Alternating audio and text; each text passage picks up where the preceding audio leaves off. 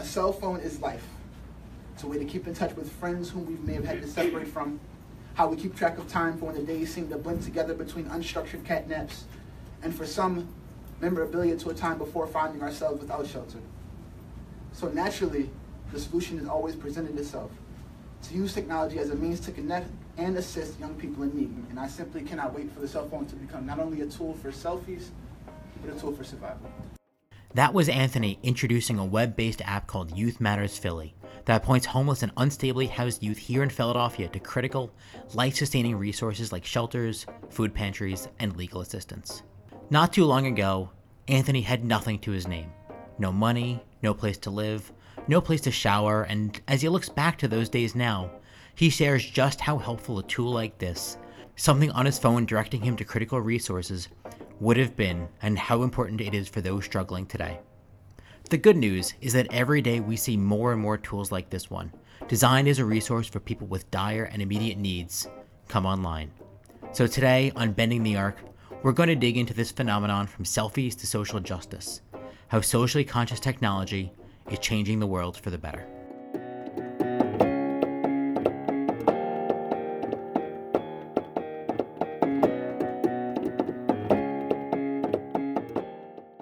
Welcome to Bending the Arc, the podcast from the University of Pennsylvania's School of Social Policy and Practice.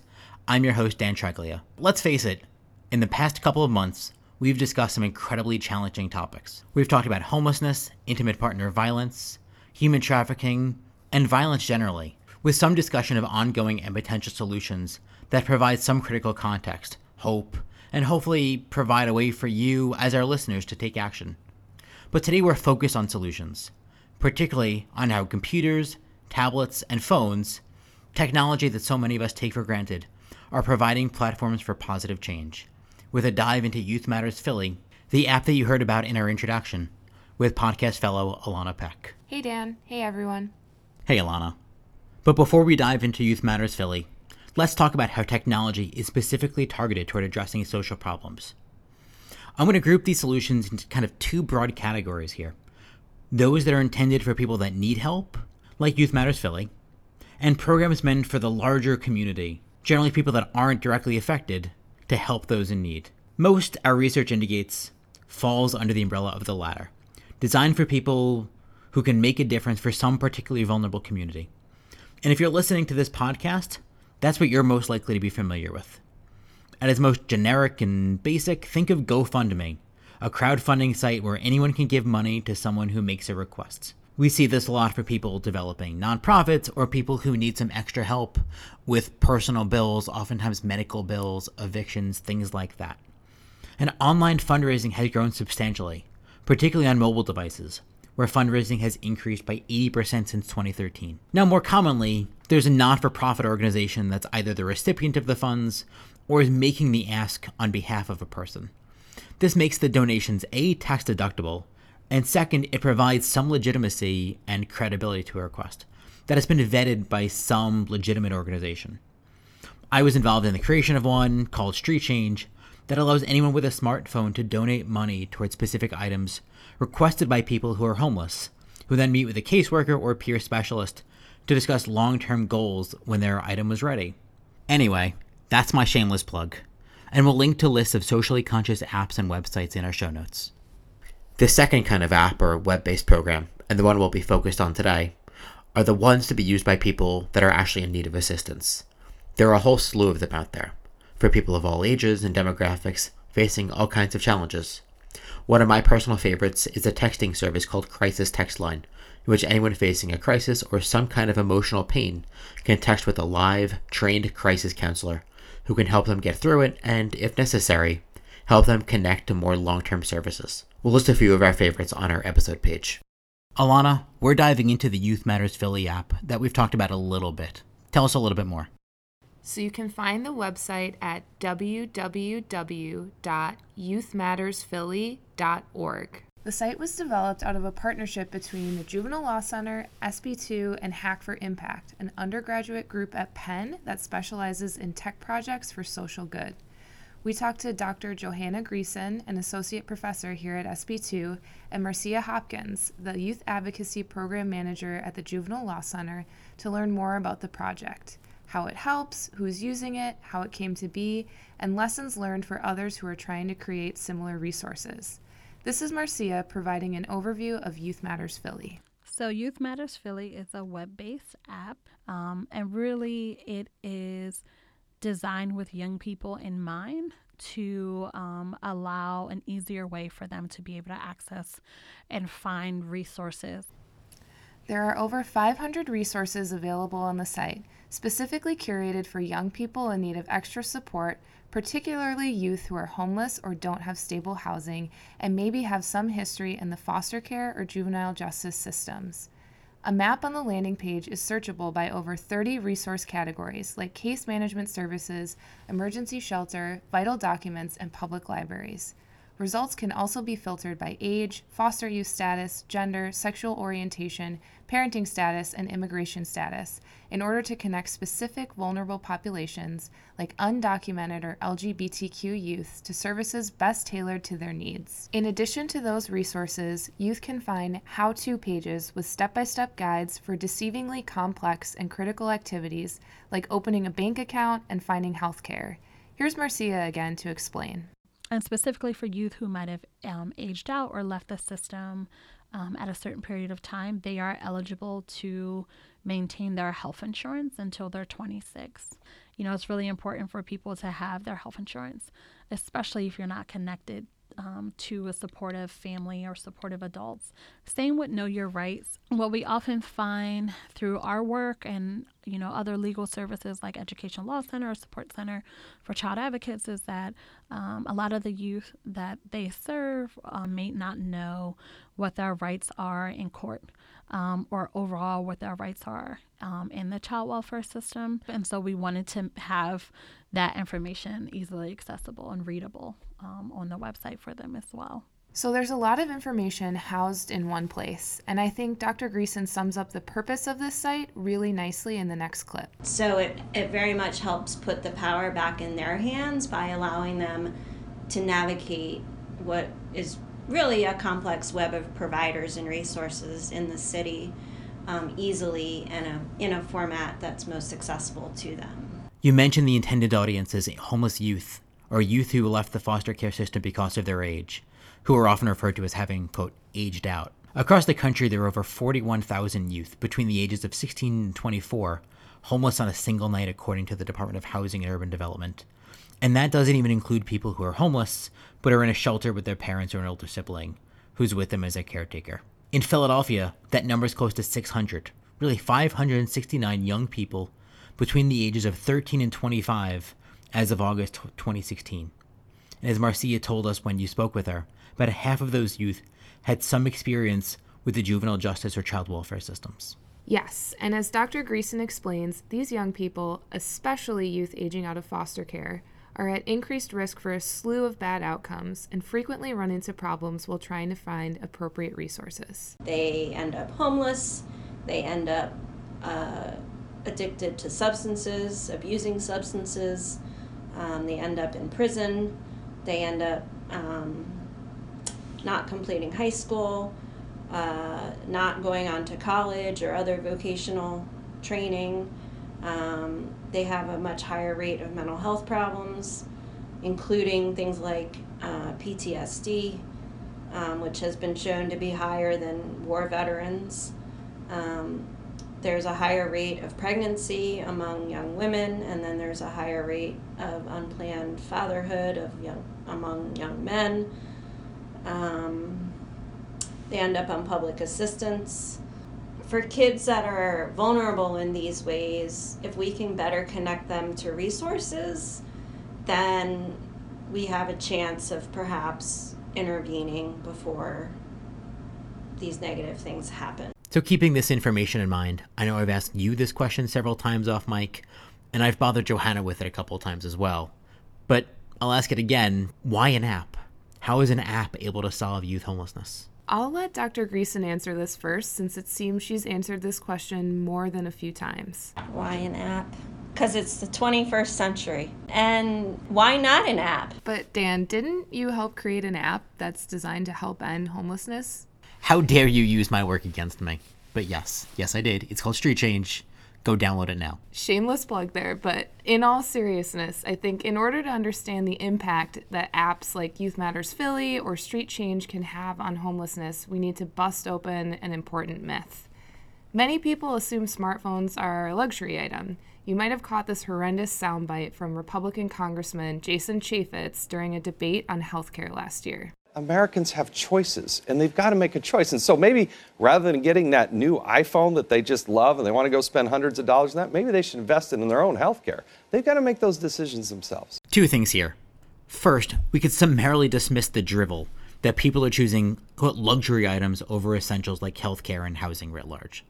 I feel like we could spend a full season of episodes debunking Chaffetz's argument that America's healthcare crisis is born out of individual responsibility but let's save that rant for another day. Second, there's mounting and overwhelming evidence that phones, even smartphones, are no longer luxury goods. Sure, they once were, but they are critical, especially for people that don't have another means of getting online, maybe because they can't afford broadband at home. Really, this argument just isn't grounded in reality. A Pew Research Center report from earlier this year estimated that 77% of Americans own a smartphone, a massive increase from 35% in 2011. And that number skyrockets to 94% if we just look at young people 18 to 29. This remains true across the income spectrum. 92% of people earning less than $30,000 a year own a cell phone of any kind, and two thirds own a smartphone. Yeah, that argument was terrible. And I think, given these numbers, it's safe to say that people experiencing housing instability also depend on smartphones. I'll let Marcia explain. A lot of young people, even when they're experiencing um, housing insecurity, are still have access to technology. Um, some kind of way. And in Philadelphia, we actually have a lot of like hotspots and Wi-Fi places that youth can like log on on their laptops or their tablets or their phones. Um, even if they might not be directly connected to stable housing. What she's describing is backed up by a study out of the Children's Hospital of Philadelphia's Policy Lab released early this year. They found that among homeless youth ages 18 to 21, 86% access the internet at least once a week, and a little bit more than half, 56%, access the internet at least once a day. All of this suggests that mobile tech is really a great way to reach a large youth audience. There are also other advantages a web app has over paper. Paper is really easy to lose.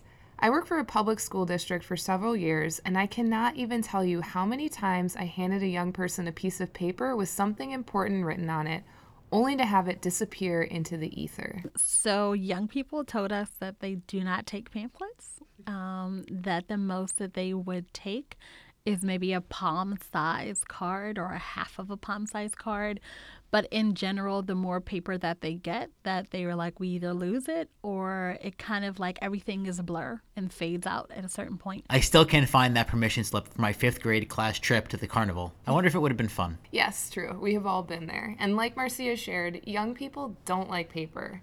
Hosting information in a way that makes sense to them is one way to drive users to the site. But as Dr. Greeson describes, a web based app opens doors a pamphlet or a phone app can't. Kids who don't have smartphones can still access the resource if they can get to a computer, which opens up places like libraries and schools, um, community centers, after school programs as being portals to the information. So, everywhere you go, there is Youth Matters Philly. Creating an online resource bank also just makes sense from a logistical perspective. Although Philadelphia starts to feel small the longer you live here, it's geographically a large place. There are no shortage of services for youth in Philadelphia. Remember, there are over 500 resources currently housed on the site. That's a lot of information for one person to flip through. Here's Marcia again. There's so many resources to have a pamphlet from all the resources in Philadelphia would be a lot. Um, and so really that's what it was and i think too that there's we were trying to create a place that there's a lot of different sites that you can go to to find resources but there's not like a universal site and i mean ours there's so many resources in philadelphia we still need to add more. In addition to making it easier to locate services in your immediate area, it's much faster and more efficient to make updates to an online resource bank than a paper directory. And when you're looking at more than 500 contacts, as Dr. Greeson told us, speed and efficiency are the name of the game. So we've established the need for a resource bank and the advantages of a web based app. But this resource has another very important feature it's rooted in human centered design, or as those of us in the social work field might refer to it, community based practice. And for those of you not familiar with the term, human centered design means pretty much what it sounds like that the human perspective, like how someone would find the app, use it, and access certain features, are taken into account during every step of the development. The process is extremely important, and I know this is something that the Juvenile Law Center and Johanna took very seriously. Tell me a little bit about what they did. I'll actually let Marcia explain this. She leads Juvenile Law Center's youth advocacy group called Youth Fostering Change, which gives young people who have been in the foster care or juvenile justice systems opportunities to develop skills like public speaking or lobbying to make an impact in their communities. This group weighed in on the app pretty frequently during the development process. We did do um, several interviews with our youth. Actually, they came up with the name for it. Um, they met with us continuously over this process of, you know, are we doing this right? Like, what should be included in here? Um, so we did like a, a lot of interviews with them um, through the app, and actually they know a lot about they know a lot about it um, because they've gone through this process with us. Um, and even now, we still go. We've gone back to them like after launch and talked to them about things um, and getting their input because it's really important because it's designed for them. You know, it was important for us to make sure that they were included throughout the process. And their feedback was really important. For example, we're both academics and can sometimes rely on language that may not be the most youth friendly. Would you agree? I've been in academia so long, my wife no longer has any idea what I'm talking about. And you know what? Maybe she's happier now.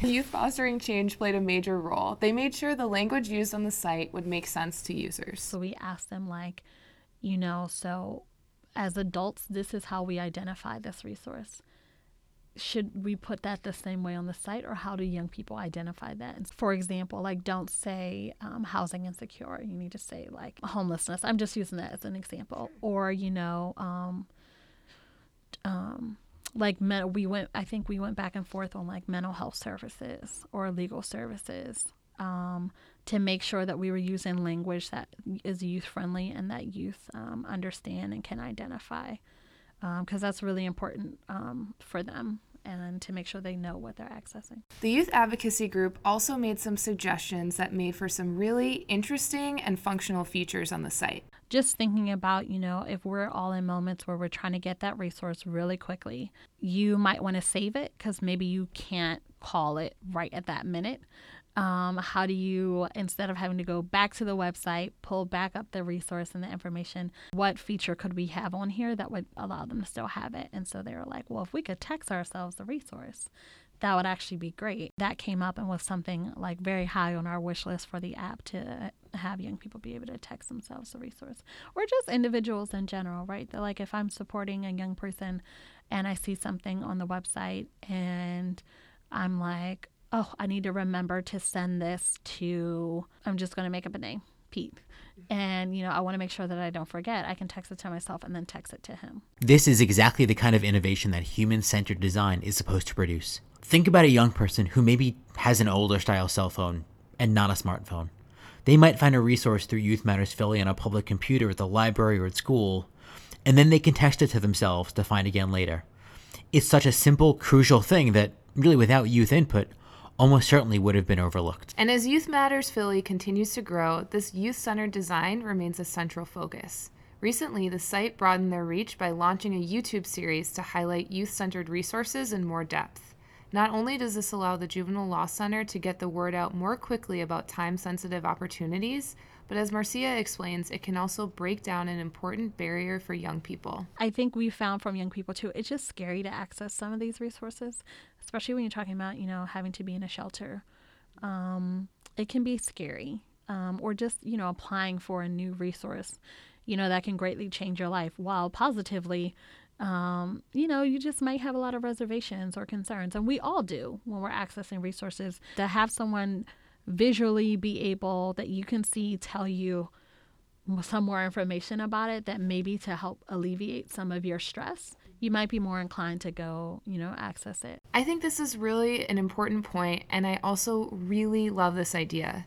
My students were always reluctant to pick up the phone and make a call, even if the person on the other end had access to a resource that they desperately needed. Being able to make a virtual connection and get a preview of what the other person on the line looks like, that could really help young people feel a little more comfortable and understand how to access what they need. I really loved talking with Marcia because her enthusiasm for this project was evident throughout our conversation. She shared that the team at the Juvenile Law Center is working to continue to expand the reach of the app here in Philadelphia. in general, we're hoping to increase the capacity of the app. Um, and some things that are kind of in our wish list that we're hoping to have is to be able to have some type of alert system for youth or providers that could alert them to like services that are in high demand or like new services that are coming up or like if there's a new service and there's a deadline to get it in by this. We're also trying to look into creating some type of listserv of providers listed in the app so that we can keep our information up to date. And in general, we're trying to improve the capacity around the search functions um, to make sure youth have a list that's accurate, that's fast, it's efficient, it's effective. And then we're also talking to some other partners like United Way and the Philadelphia Youth Network to see if there's other ways that we can collaborate about some of the resources that young people need and are looking for in Philadelphia. I know Johanna also has her eyes on that goal, as well as expanding to the rest of the state. So there could be a Youth Matters Pittsburgh and a Youth Matters Scranton and so on. And one thing I want to add, and this wasn't underway when Johanna and I spoke a few months ago, is that she's leading an evaluation of the Youth Matters Philly program. She's surveying youth involved with the Juvenile Law Center, asking them how they're using the app, what parts of the design work well, which pieces are hard to find or need improvement. And then the hope is that the Juvenile Law Center can garner the resources to make any improvements that are recommended by the study. As we're thinking about next steps for the program, I want to ask what can people do to help, either for Youth Matters Philly specifically, or the Juvenile Law Center, or youth who may need some additional support? Great question. For those in the Philadelphia area who may be sitting on a great resource they'd like to share with Youth Matters Philly, head over to their website, www.youthmattersphilly.org. There's also a link to the site in our show notes. And there you'll find a tab where you can drop a suggestion. And for youth experiencing homelessness who may be looking for access to resources, Marcia has some powerful advice. I think one, don't be discouraged. Looking for resources in a place that has a whole pot of resources is a lot.